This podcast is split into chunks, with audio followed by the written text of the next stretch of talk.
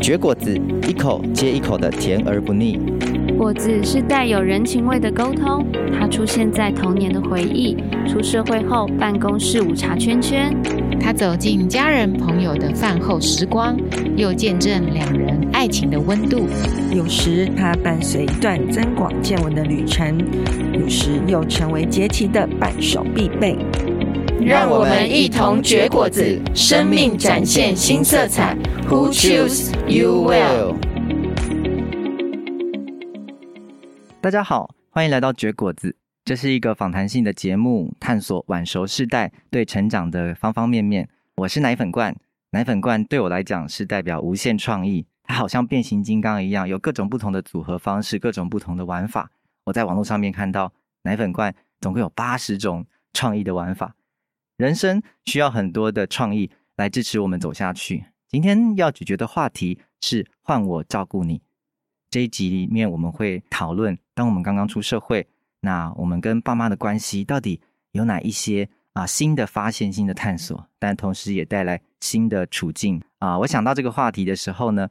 啊、想到我出社会哈，然后很长的时间就是跟爸爸妈妈其实相当的遥远，然后怎么样照顾自己的爸妈，说实在，其实有一点点小小惭愧。我们就是那种男生哈，四海皆兄弟，然后只要飞出去了就啊、呃、就不会再回来的那一种哈，包括爸爸都是这个性格。好，那我们今天在讨论的这个话题，换我照顾你，我们邀请到。一位特别的来宾是我们的乖乖姐哈，乖乖姐，我们没错，就是五香乖乖、椰子乖乖的这个乖乖姐。那她来跟我们分享今天的这个题目，好，请乖乖姐跟大家打声招呼。嗨，大家好。可不可以用三个关键字来描述你自己？哈，就是你，哎，你为什么会想要用乖乖这个字来做你的代称、你的艺名？因为我从小就很乖，不用别人叫我怎么乖，我就是很乖。然后一直到现在，我还是很乖，然后就是一个很顺服的小孩，不太有自我的小孩这样子。然后为什么想叫乖乖？因为我非常喜欢吃奶油椰子乖乖，对，每次远足的时候都会带这个乖乖去。还有没有其他的关键字可以帮助我们的听众来了解你呢？啊、呃，我很认真，然后我很负责，然后坚持到底。从小就是这个个性嘛？对，例如说，呃，过马路的时候一定要遵守红绿灯的交通规则。呃，对，然后呃，垃圾不能乱丢。嗯，如果看到别人乱丢，看到别人乱丢会叫他捡起来。好像可以看到一个很严正不阿的那个哦，就是的性格在我们面前哈。我相信这个乖乖一定经过非常标准的 SOP 才出品的这样的一个乖乖哦。好，哎，我们来谈一谈，就是今天的这个题目，换我照顾你。我们。啊、我不晓得，就是对于乖乖姐你来说，哈，就是刚出社会，那你那一段时间，哈，你觉得你有没有什么跟在出社会之前，你对自己的一些认识啦，或者是对你觉得整个环境有没有什么不一样？就是高中的时候，我就开始觉得我要开始靠自己了，因为我我爸那时候跟我讲，叫我高中不用去念。也是他那时候直接想叫我去呃工厂工作，后来是我妈跟我爸说，起码要让他念完高中吧。我那时候开始发现哦，我开始要慢慢靠自己这件事情。所以高中我是呃也是半工半读。我们那时候已经慢慢意识到，我不能一直靠家里了。对，然后出社会是嗯出社会之后呢，我真的就像是。飞出笼子的鸟儿，然后就飞飞飞，然后就飞到台北去了。然后，嗯，有什么改变呢？就是我飞出去之后，我竟然都不想回家，哎，这是一个很蛮大的改变。可能从小跟家里没有建立很好的关系，嗯，可能爸爸妈妈都是目标导向，那目标导向的结果，常常少了跟我们的温情的喊话。他的嗯情绪的培养啊，就是感情的交流啊，这部分是很少的。我爸妈都是行为很掌控，他们有一个很大的特色，就是他跟我们说话都是现在立刻马上去做，我们就会觉得压力很大。然后他讲完这些事情，然后我们就会就要去达到他们对我们的要求，然后我们甚至于连回答回话的机会都没有。所以在这样子一个行为非常掌控、心心理非常疏离的状态，我就会不想回家。然后，而且是我爸妈，嗯，常常吵架，然后一直吵要离婚啊，这种这样的情况。嗯，对，嗯。所以这个笼子它代表很多意义哈。我听到好像有包括像是也很压迫的笼子，然后很多的吵架的笼子，然后还有很多呃，是可能不晓得自己面对压力，然后必须要去攻读，然后这样在那个匮乏当中的笼子。所以这个难怪啊，这这只鸟吼就是非常想飞。那我想当时应该。刚出社会也飞得还蛮开心的，天空是特别多彩多姿的。嗯、多彩多姿，台北的生活真的是多彩多姿啊！真的，嗯，学在求学的阶段，同学会办很多的活动啊，然后对，就认识很多的人，这这倒是真的。但是几年下来，我发现台北就是这样，嗯，好像也没有什么特别特别有趣的，嗯，是。所以你那时候啊、呃，相对来讲，你比较没有参与在这一些社交或者这一些活动当中。呃，有哎、欸，那时候流行跳舞，对，那时候流行跳舞。这你有尝试过吗？嗯，有有有。那时候，哎、呃，还是有舞径的时候，那就偷偷跑去跳舞啊，然后开 party 这样，会有参加这样的活动哈。那时候有没有一种觉得，好像在做一些就是不不被允许的事情？对，那时候是是有这样，可是跳舞，我不认为那时候是坏事啊。哎，我不认为那是坏，就是一个很放松，就是随着身体摇摆，觉得还蛮 enjoy。对，哦，嗯，那爸妈知道你这一面吗？或者说你在，这是你逐渐在在跟外界接触的时候的一些变化吗？在在家里面，我爸妈不知道，嗯、到现在都还不知道。哎，对对对对，不知道不知道。嗯，我我从小是连漫画都不能看的那种小孩，所以很多事情不能让他们，他们会。他们会觉得不开心，会觉得我变坏了，就变不乖了，我就变成小坏坏了，不是乖乖了。面对这个出社会的自己，你有没有？你当时你有没有观察到一些，例如说爸妈他们跟你之间的互动有没有什么变化？虽然你说大部分回回来还是回家做一个乖女儿嘛，这个过程当中会不会有一些观察到的改变？有有一些变化。我在台北攻读的时候，我妈居然从中立。然后到台北来找我，我也吓一跳。那时候我在餐厅攻读，在餐厅攻读，我看到我妈，我吓一跳。就是他真的很很关心，他可能也怕我一个人到台北去，到一个大染缸，怕我做一些不好的事情，所以他就就亲自到我工作的餐厅去看我工作的情况，然后还跟我的呃主管啊。说，哎，我是，呃，要叫他多照顾我啊！我那时候发现我妈真的是很爱我，对，很很怕我学坏，对，就他真的很很用心，嗯，是。那所以看起来妈妈是一个，嗯，就是一直以来都是很关心、很照顾，嗯、甚至出社会了，但是还是很担心，就是自己的小孩到底有没有照着他们的期待在长大。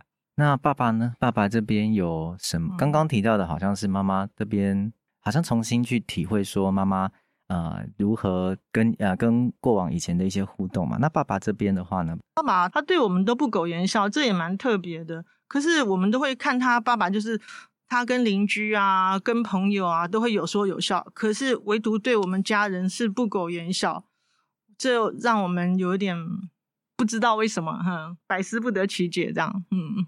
他在外面就很很活泼，很很有话说，可是回到家就没什么话讲这样子。所以我们就算，就是每次看到爸爸，就是就是人家讲的一张扑克脸，对，所以我们看不出他到底高兴还是不高兴，然后开心还是不开心。当然他骂人的时候，我们就知道他不开心了。所以当即便是你出社会之后，这个互动方式还是一样，还是看不太透，就是他。为什么会跟别人之间有说有笑？对对，所以这个互动好像没有改变过哈。对记忆当中的爸爸来讲，就是互动当中永远是那个既熟悉又陌生的一张脸孔。没错，是是是，真的是看起来很熟悉，其实很陌生，心里是很遥远的。对，你觉得对出社会的你来讲，爸爸妈妈怎么看待你？嗯，我我在猜啊，我在猜，因为那时候我在台北攻读嘛，然后我弟念师大附中。那有时候我弟弟就是，嗯，就是回去跟我爸妈拿钱的时候拿不到钱，我弟会来找我，然后我就想尽办法，想尽办法生出钱来给他，这样子。我觉得，因为我弟其实我已经忘记这件事情了，是有一次。嗯、几年前我弟就讲了，哦，他那时候在高中啊，念师大附中的时候啊，啊，要回去跟爸妈拿钱，爸妈竟然没有拿钱给他，他就很无助的跑来找我。当时我听到，其实我那时候也没什么钱，然后就跟室友借了一两千块就给他这样子。我说，哦，原来我做过这个事情，其实我已经忘记了。所以无论如何都要为弟弟做啊、呃、打算，为弟弟解决他的问题。对对对对，嗯，我弟弟也很乖，对，所以我会竭尽所能的来协助他。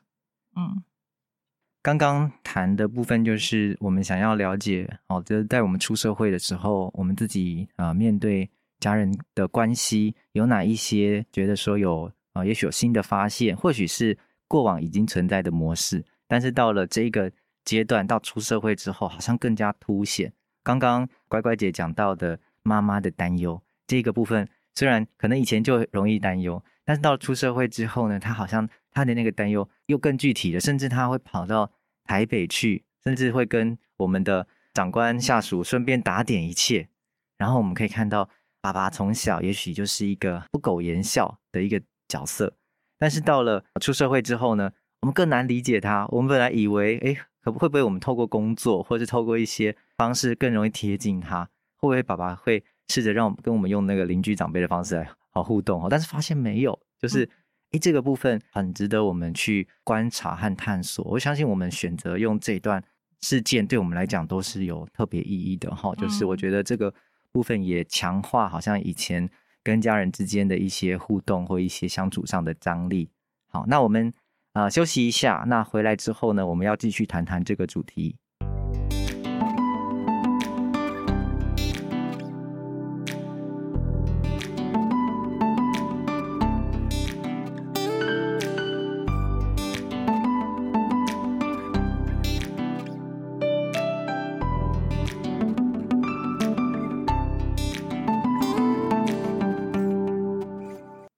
大家好，你正在收听的是绝果子，我是奶粉罐。我们刚刚正在咀嚼的主题是换我照顾你，就是我们出社会的时候的一些跟家人之间的变化。呃，原本就已经跟家人在互动模式会被强化跟放大啊，跟我们想象当中的可能不太一样。我们可能觉得出社会之后，那有一些进展，甚至是呃关系当中有一些缓解，但有的时候呢，这段关系啊带来一些更根深蒂固的状况模式，也跟着就。啊，呈现出来。那接下来我们就请乖乖姐哈，我们会继续来谈论，就是这一集当中我们的题目“换我照顾你”。我们来谈谈看，对这个照顾的定义。好，照顾我们每个人其实对照顾应该都有一些不一样的解读。哈，到底我们怎么看待照顾这件事情？这个主题，我们就先请乖乖姐帮我们啊梳理一下。哈，就是你对照顾你的想法是什么？照顾，我之前会认为说，照顾就像爸爸妈妈当初照顾我的时候这样子的照顾，也就是我我把所有的状况都把它预备到最好，然后给我爸妈最好的，然后用我的想法认为说这是最好的，然后我给他，这个叫照顾，这是我之前的想法。呃，我举个例子来说好了，就是。当我妈还能够行走的时候，可是我觉得她需要去看病，我就会希望我能够陪同她。可是我妈说：“你不用，不用我陪同。”我说：“要啊，我要带你去啊，我要带你去啊，因为我觉得这样对她是最好的。”然后她那时候很坚持说：“她不用我带她去看医生，她自己会去。”可是那我自己认为我要照顾她，所以我应该要带她去看医生。光是看医生这件事情呢，我跟我妈的想法不一样。他觉得他自己可以去，可是我觉得我要照顾我妈，所以我要去。也就是我那时候常常会用我要照顾父母亲，不管是看病啊，还是要去买什么东西啊，我都希望能够陪同他们这样子。可是后来慢慢的，我发现照顾这件事情好像不是这样。照顾这件事情应该是被照顾的那个人，如果他有需要。我们要照顾在他需要的上面。如果他今天需要协助，我去协助他，那才能够真正的帮助他，而不是把我认为这个最好的给你，我认为香蕉最好是给你吃香蕉，却忘记了那个被照顾的那人他喜欢吃什么，这样这个是完全不一样的。所以照顾的定义应该是被照顾者有需要，他跟你说，然后你们做一个沟通啊，你了解啊。嗯，像我照顾我父母亲的时候，我就要问他：哎，那你觉得这个时候需要请居服员吗？好，而不是自己就请好居服员给他。所以，这家庭的沟通很重要。对，就是我们要就被照顾者的需要，给他适当的照顾，这是很重要的。那你刚才提到说，就是呃，原本你的想法也是说，啊，那无微不至哈，你用了这个字“无微不至”的照顾。我们的理想当中，就是觉得，我们能够。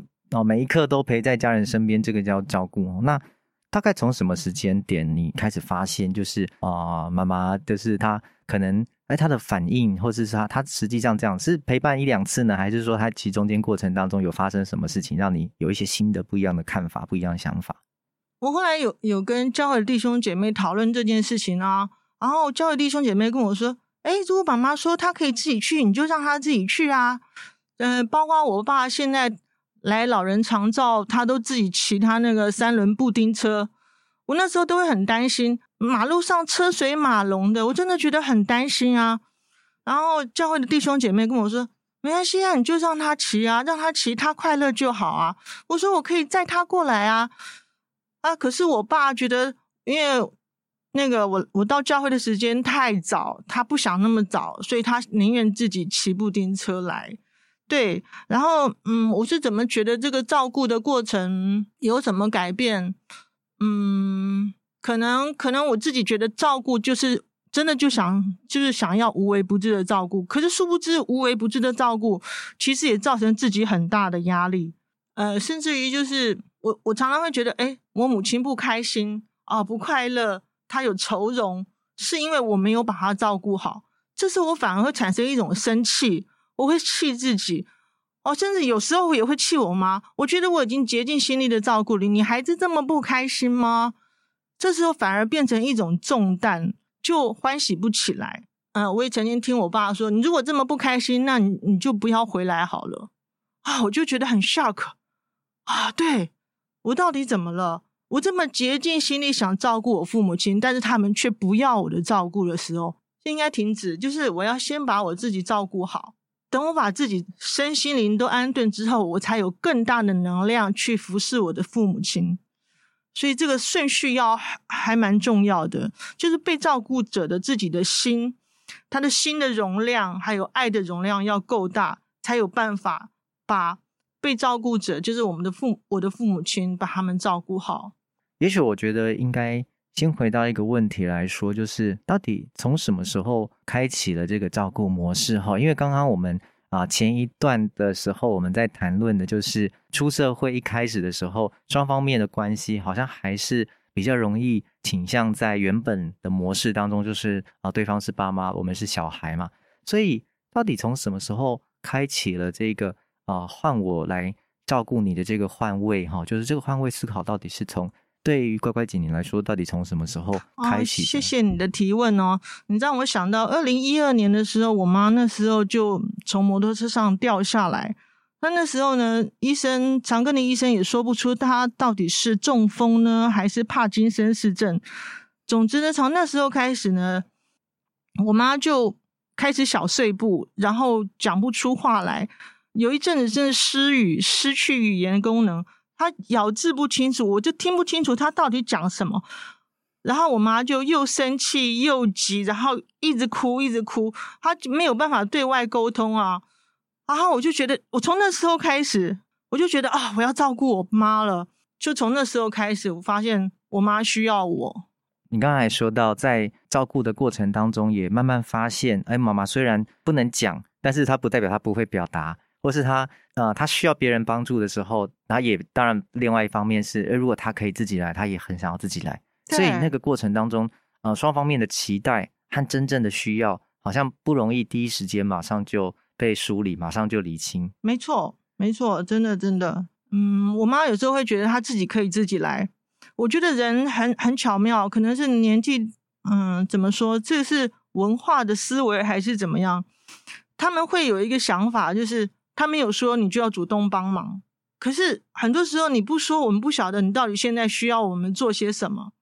如果你口渴了，你可以跟我说：“哎，我我想喝点水。”那我一定会赶快去倒水给你喝。如果你想要去拿什么，你可以跟我讲，我也可以马上帮你去拿。可是如果你没有讲的话，那我们就会不知道。所以这个服侍的过程，这照顾的过程，其实会有产生一些沟通上的障碍，也就是所谓的“我不用讲，你应该知道”，这就会让我觉得还蛮挫败的，因为你没有说，我真的不知道。嗯，像我妈，她甚至会觉得：“诶，我没有讲，你应该知道啊，你怎么会这么不灵巧呢？你怎么会这么不知道我的心呢？”然后我会觉得蛮伤心的。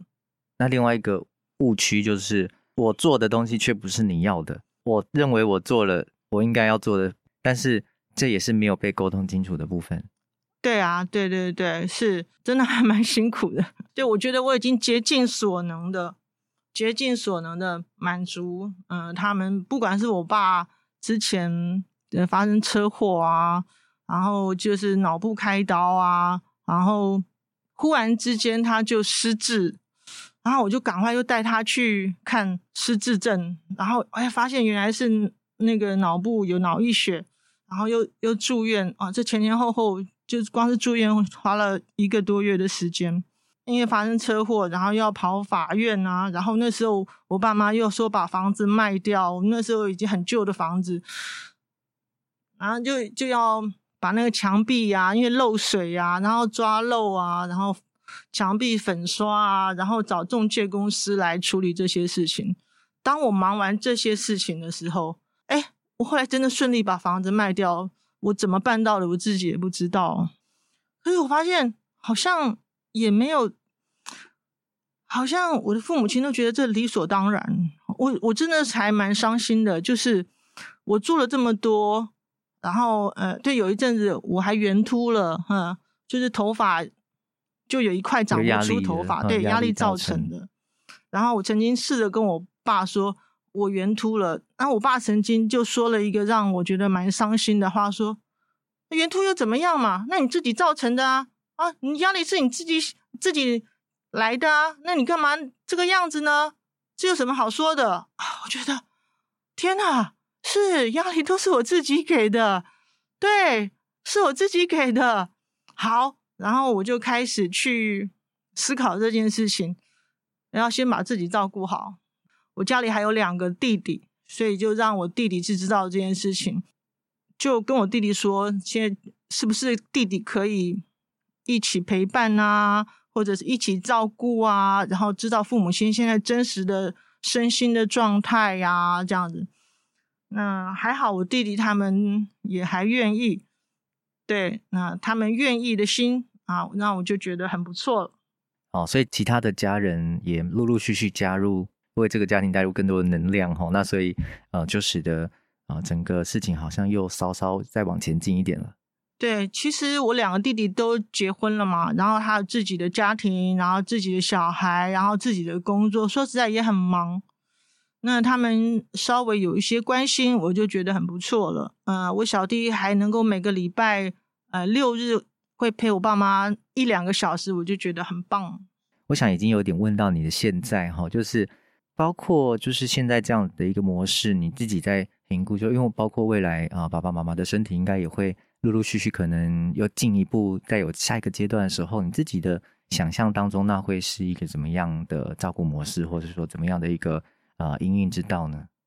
我现在就是用比较轻松的方式，然后嗯，我就是做我能做的，但是也不做我超出能力所负荷的。所谓超出能力所负荷的时候，有时我爸妈嗯就很喜欢用马上立刻现在，然后我后来就自己调试，就是如果他马上。我就没有办法，然后马上叫我去买一个东西，马上现在要去做什么，马上要让我没有办法，然后我就会试着跟我妈沟通说，哦，我我等一下要做什么，我现在可能没有办法，那下次遇遇到这种情况的时候呢，你可以提前跟我讲，我会把时间挪出来，然后去做这件事情，好，然后就是不断的提醒他们，照顾就是以我有限的时间啊，有限的心力。但是还是愿意为他们摆上，我不会就是完全不管，这是不可能的事情。然后现在有一个主体，就是之前我会觉得我要照顾他，我把所有事情都安排妥当，但是我现在不会了哈，我不会，就是他们才是主体，我爸妈才是主体。今天要不要请外劳，你可以决定；今天要不要请居服员，你可以决定。居服员一三五来，还是一到五来，还是二四六来，你也可以决定。就是让他们可以做主，让他们可以决定。那我不要太多的干涉，那尊重他们的感觉，尊重他们的想法，用朋友的方式去沟通会比较好，这样比较没有压力。嗯，因为亲人之间的对待是很巧妙的。我们父母亲常说：“我这么做是为你好，所以你应该要听我的话。”哎，等我长大了，我竟然也用同样的方式对我父母亲。我这样说出你好，你应该要怎么样？没有什么应该不应该啊。被照顾的人他有自己的想法、自己的意志、他自己的判断，那就让他们自己去决定，他们才是主体，所以就让他们恢复自由的想法、意志跟判断。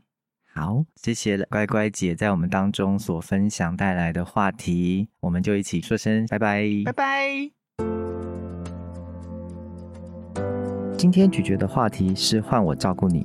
出社会后，发现原本不会老的爸妈开始头发白了，眼角的鱼尾纹变多了，进而思考到总有需要照顾的一天。语谈来宾乖乖的经验中，当爸妈相继发生状况。他开启了照顾模式，然而这段关系走得疲惫又缺乏肯定，这才发现原来他或许无形中复制扮演了爸妈照顾自己无微不至的那一面。然而真正走得下去的方式是帮助他们拥有自己的自主性与生命的尊严。